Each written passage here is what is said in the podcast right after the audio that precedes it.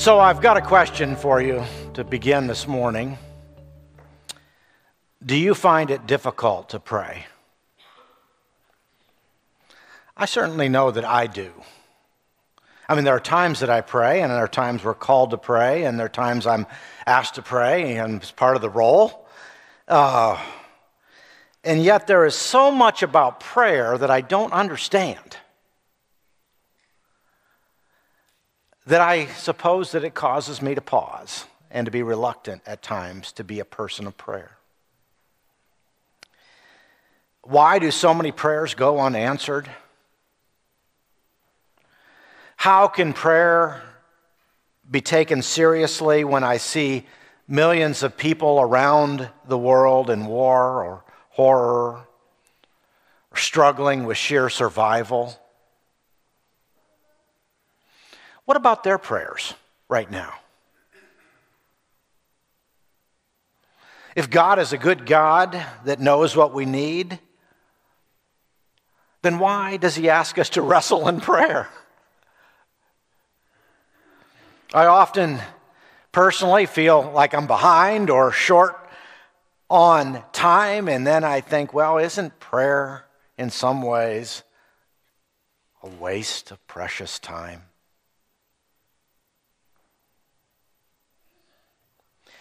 Philip Yancey said, Most of my struggles in the Christian life circle around the same two themes why God doesn't act the way we want God to, and why I don't act the way God wants me to. And then he says, prayer is the precise point where those themes converge.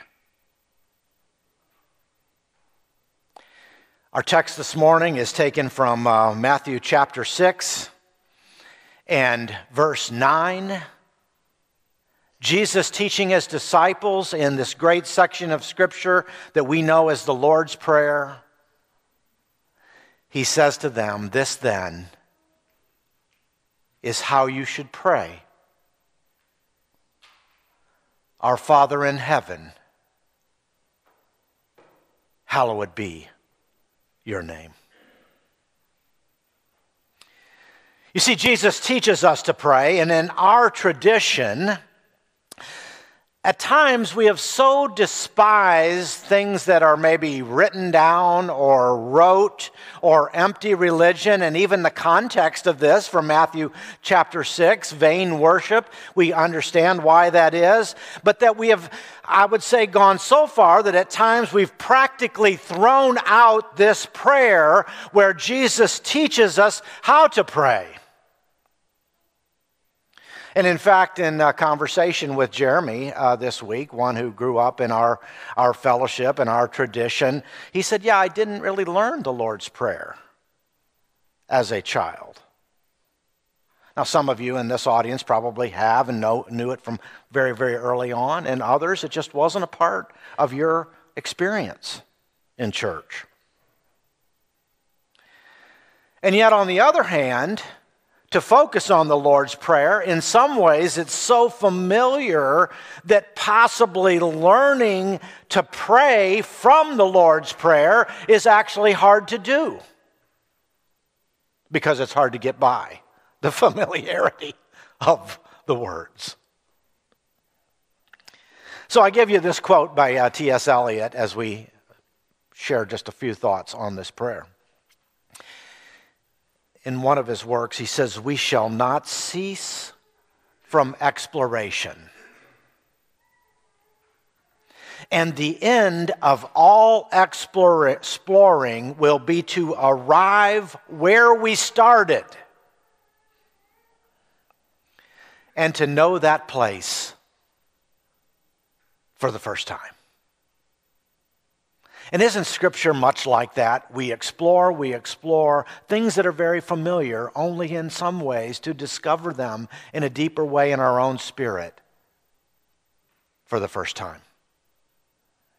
I want to suggest this morning that that's this kind of message.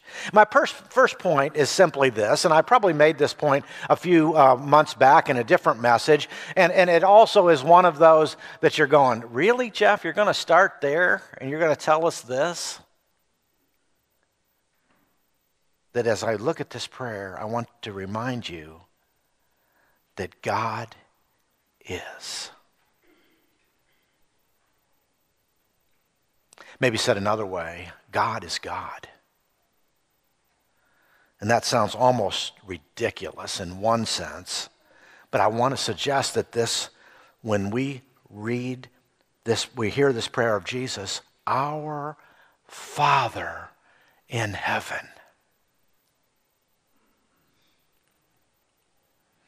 It says so much. It says more than we could ever grasp. It says that we live in an open universe. There is a God who hears and interacts with us. And I ask myself, in my day to day interactions with both people inside the church and outside, do we believe this? Do we really believe it? Or do we operate as if the universe is closed? It's kind of the earth and the creation, and we're not really sure what God is up to or if there is one. You see, I believe that so often captures our day to day thought patterns, and we function as if there is no active agent, no creative power in the universe. And this prayer says otherwise. The prayer announces that there is an active creator and sustainer and redeemer, this almighty spirit of goodness in the world, and to pray and believe that God is present and that he is powerful. It, that may be easy for some of you. But I promise there are others right now in the, this very audience on a day to day, hour by hour, basis struggle with that truth. It's not a given. So we were in staff meeting the other day, and uh, the, the, the, passage was Psalm 14 and verse 1 that we were looking at at the beginning of staff meeting. And it says this simply The fool, the fool says in his heart, There is no God. And I don't know that anybody here this morning would be so bold to make that claim. But at the same time, our day to day existence might be closer to that truth than to our Father in heaven. Someone said that about the only realm of life that is still open to God is a funeral. Because it's nice to have a place to go when you die. And God seems to have taken care of that. So when Jesus says, Our Father in heaven, he is saying something weighty about how the world operates. And when we get up in the morning, if we'll say, Our Father, will recognize that while the world is filled with unanswered questions and many, many mysteries, we are still oriented to realize how to look at life and death and meaning and ourselves and our neighbors and our world. But there's more to this passage. Number two, that God is Father. Jesus doesn't simply say, Our God. He says, Our Father, and this should not be missed or overlooked. God is a Father, and I suggest that that is the way that we address God, and I hope that that comes out in your prayers. But I want to suggest that it is also the goal of our prayer. In other words, to take and understand and to grow in this realization that God is our Father is the prayer of your life. I don't think there are many other prayers. If you'll realize that prayer. So it is both address and goal. All of our lives, we are learning what that means. Our Father.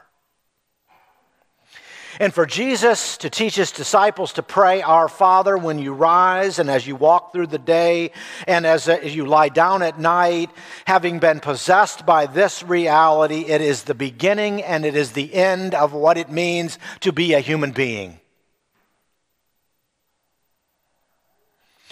Now, those of you who have been around this church for a while have heard me say before that when Jesus comes, he fulfills what Israel began. He is the fulfillment of the Old Testament scripture. And I want you to hear something from Exodus chapter 4 and verses 22 and 23. God, as a father, was first set forth all the way back in the book of Exodus. Pharaoh, and then say to Pharaoh, This is what the Lord says Israel is my firstborn son. And I told you, Let my son go, as he may worship me. But you refuse to let him go, so I will kill your firstborn son. It's a rough passage. But what I want you to see in this is Israel to call God Father as Israel, the children of Israel were sons, was in contrast to paganism. You are no longer slaves, but you're sons. This is how Jesus viewed God. He was a son set free. You are my son, whom I love. With you I am well pleased, the Father says to the Son. This is how Jesus understood his Father all the way to the cross. He says, Father, un, into your hands I commit my spirit. You see, what Jesus is teaching us in the Lord's Prayer is demonstrated by his life. You see, we know through the rest of the New Testament that what Jesus does at the cross is allowing us access to the God to God as Father. And what I want you to hear is this to call God Father is not only, which is the way I've traditionally interpreted it, as a indication of our closeness to God, but it's also, now get this, a revolution. Our prayer to God as Father is embracing a revolutionary identity. Remember that God said to King David, through David would come a child that would rule over the world, and his people and his kingdom would not be shaken. 2 Samuel 7:14. This was revolutionary. Jesus is the revolutionary son of a kingdom. And so when he invites his disciples to pray, he is saying, "You have access to God." He's relatable, but he also also your plans, the liberation of the world, the salvation of the world, these are the freedom that he brings are all a part of this Lord's prayer.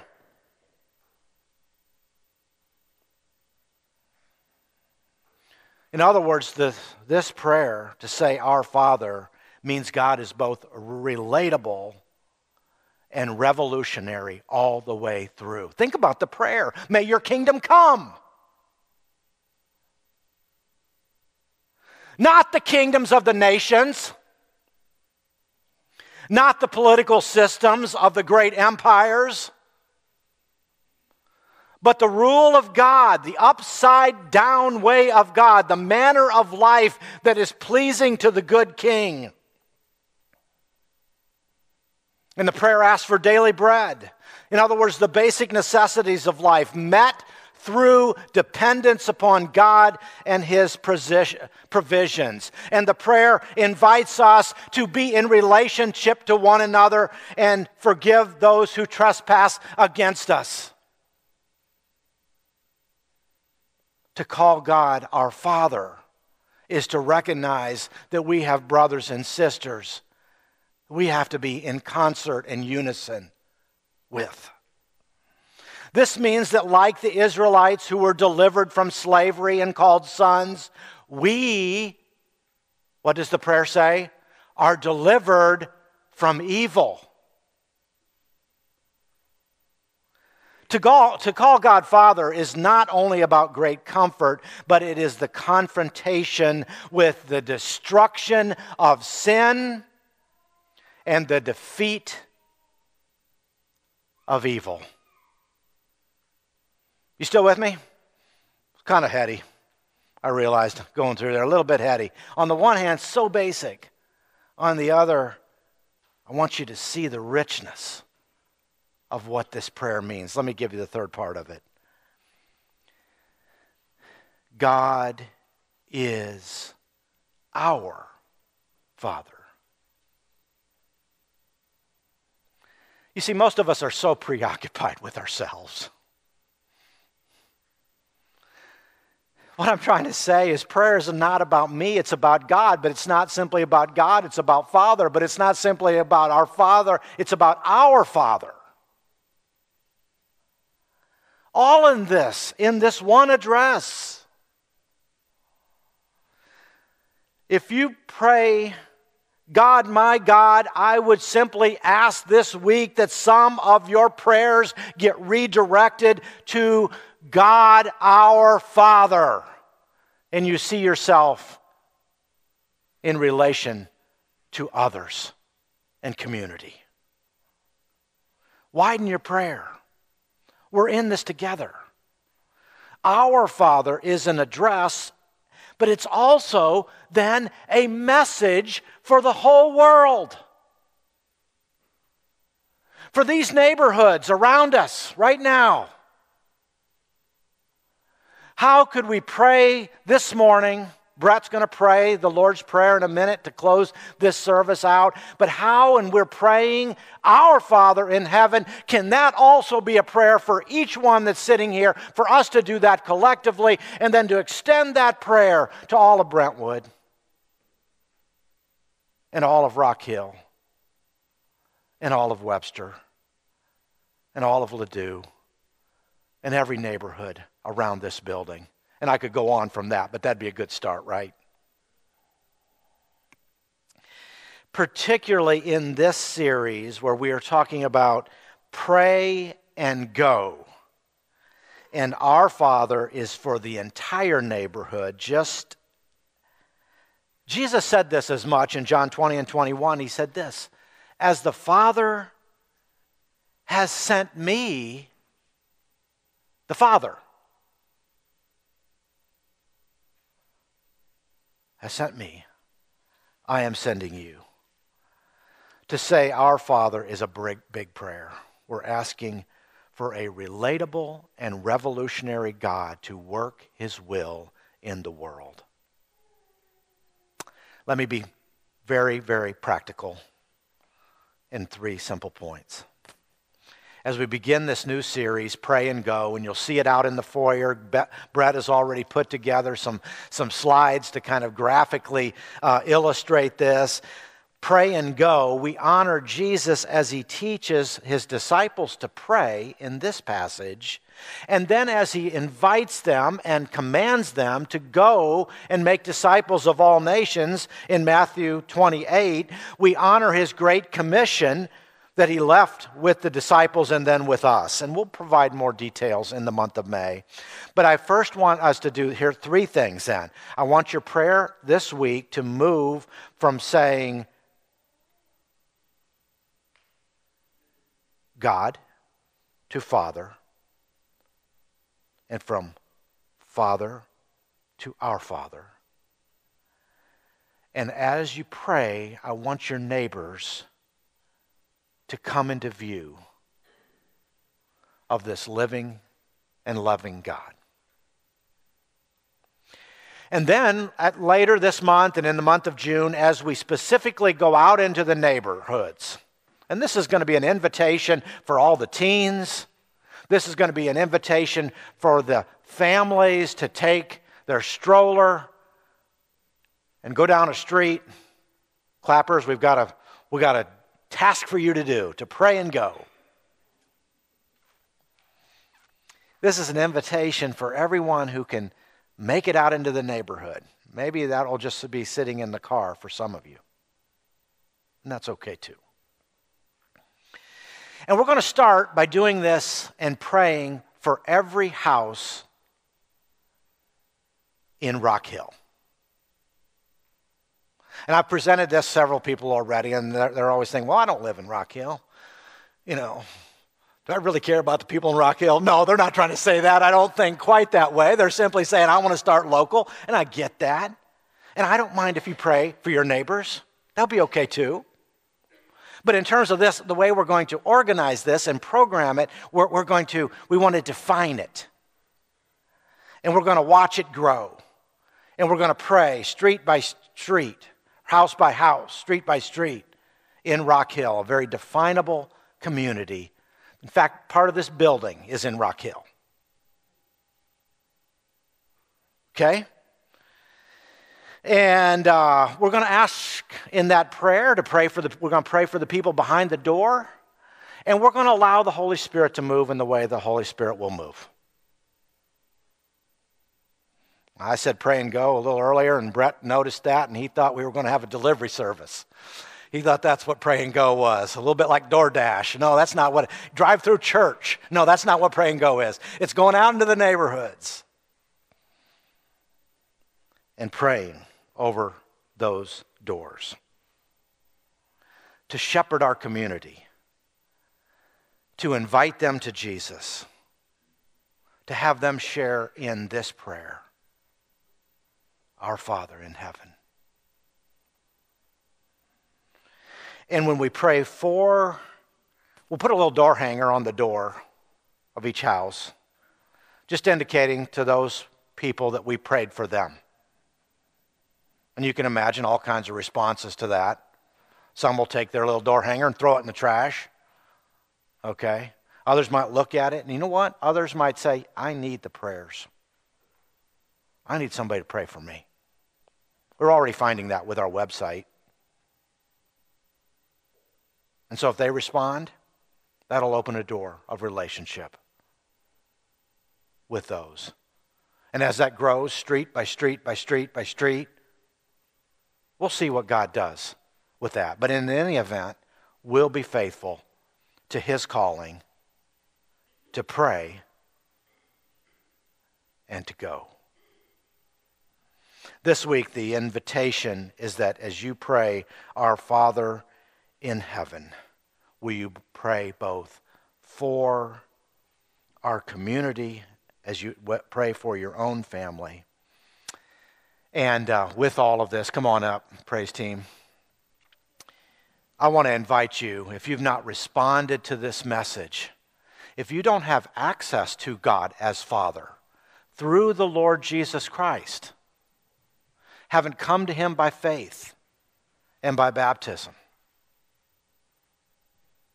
you see, that's our window, that's our doorway to be able to call God Father. Then I want to invite you to respond even today. Let's sing.